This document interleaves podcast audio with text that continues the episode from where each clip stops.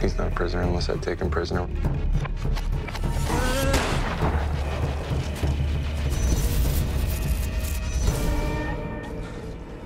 You plan to let him bleed out? He needs a surgeon. We have to take him in. We are representing the United States of America. Who are we?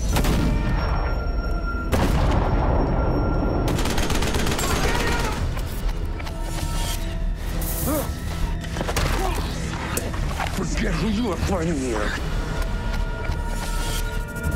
Let them collect their dead. We're human. Get off of me! They're coming.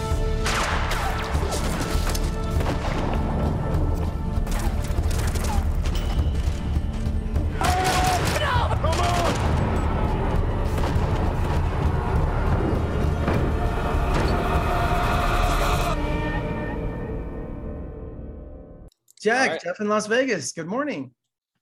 Hey, good to talk to you. Thank Good you. to talk to you too, man. Really excited, man. I love your film, man. I love Foxhole. Just fantastic. What a great accomplishment. I really appreciate that. Thank you. So you started making films when you were 15, you know, same as me, you know, but I'm old school. I made them on eight millimeter film, you know, back in Wow. the 80s when I was in high school, Yeah. Generation X. And you just, your generation, the digital age, I'm so envious because even in film school, I'm cutting trims off 16 millimeter films and and shooting with Bolexes. And, you know, I, I got, so I got the best of both worlds, but man, Yeah. just digital age, you have this freedom now that affordability too, that you can make films at such a young age, right? Yeah, no, absolutely. And you know, we couldn't have we could never have done this movie if not for for digital digital cameras and all of that and digital editing too. I just it's funny you're talking about splicing 16 because I just made a short film where we edited on the Steenbecks and finished on film and because I'm in college here, I'm finishing my my senior year at Wesleyan and that here we do that. We shoot on 16, we shoot on the Bolex and we we cut physically and I you know I learned so Oh. much doing that though because I had made these movies you know, it edited in Premiere and and you know, it just it, it all felt kind of transactional now in retrospect compared to when you have so much so much time goes into every single choice that you make when you're editing physical film and it's all so much more consequential. Uh, Yeah. so you you know, you make more careful choices and I'm definitely going to carry that onwards, you know. Dude, I used a Steenbeck, a big flatbed thing editing my films. I used a Moviola. We had those stand-up Wow. Moviolas Yeah. at UNLV and uh, Final Cut, by the way, not Premiere. Um, but I'll fight you. Um, was there a moment for you, Jack, when you wanted to be a filmmaker? For me, I was 11. And you know, kids think movies are real, right? You know, but there's Yeah. that moment in your life where all of a sudden they're not pretending anymore. So I was watching Close Encounters of the Third Kind. Yeah, I'm dating myself uh, in the theater, and I saw a director. I'm like, for the first time, I thought to myself, what What are these jobs? I mean, people make these movies. So that was like a, a turning point for me, ordering catalogs from USC and Cal Arts for the next four or five years. You know, Yeah. and uh, so was there a moment for you when you know that there the light went off that you wanted to be a filmmaker? Yeah, I think you know I was I was raised in a household of filmmakers. My mom is a stop motion animator and a production designer, and my dad is a horror filmmaker and actor and and everything. You know, he does everything, and uh, and so it was just the the energy of the household was was filmmaking. That was our form of play. When I was a kid, I would run outside with my point and shoot camera and my friends, and so it, started as a form of play. And then I think when I was in my early teens, like 12 or 13, I started to realize that this, you know, I wanted my next one to be to be real. Like I, I wanted it to be a real movie. I didn't want it to just be one of these things I'd made before. And uh, I shot a, a zombie buddy movie in, in 2013 with my friend Alex Hoffman. And, you know, I remember the feeling of when it was finished and it wasn't a real movie yet. I was just so frustrated. That couldn't be right. So then I had to do it again. You know, I needed it to be, I needed it to look like a real movie.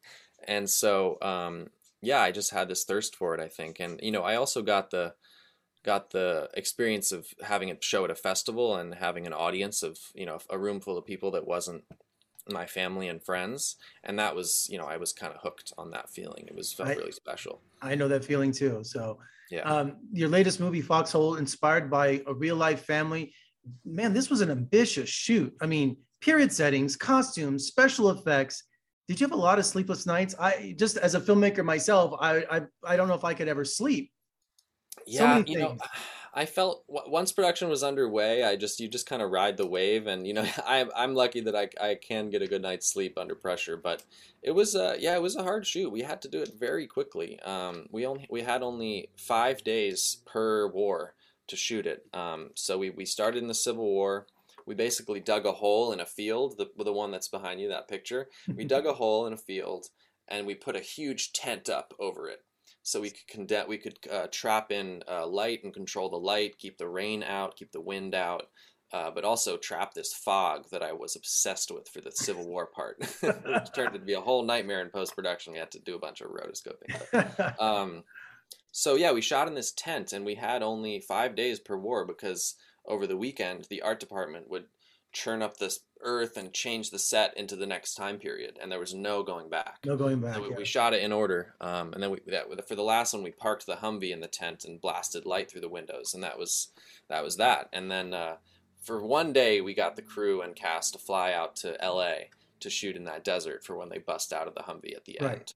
Um, I was I was gonna say that looked a little that that kind of looked different than the other settings. You know, that, that Right. was a great shot. You know, it reminds me of a movie. I'm a classic movie fan, big time.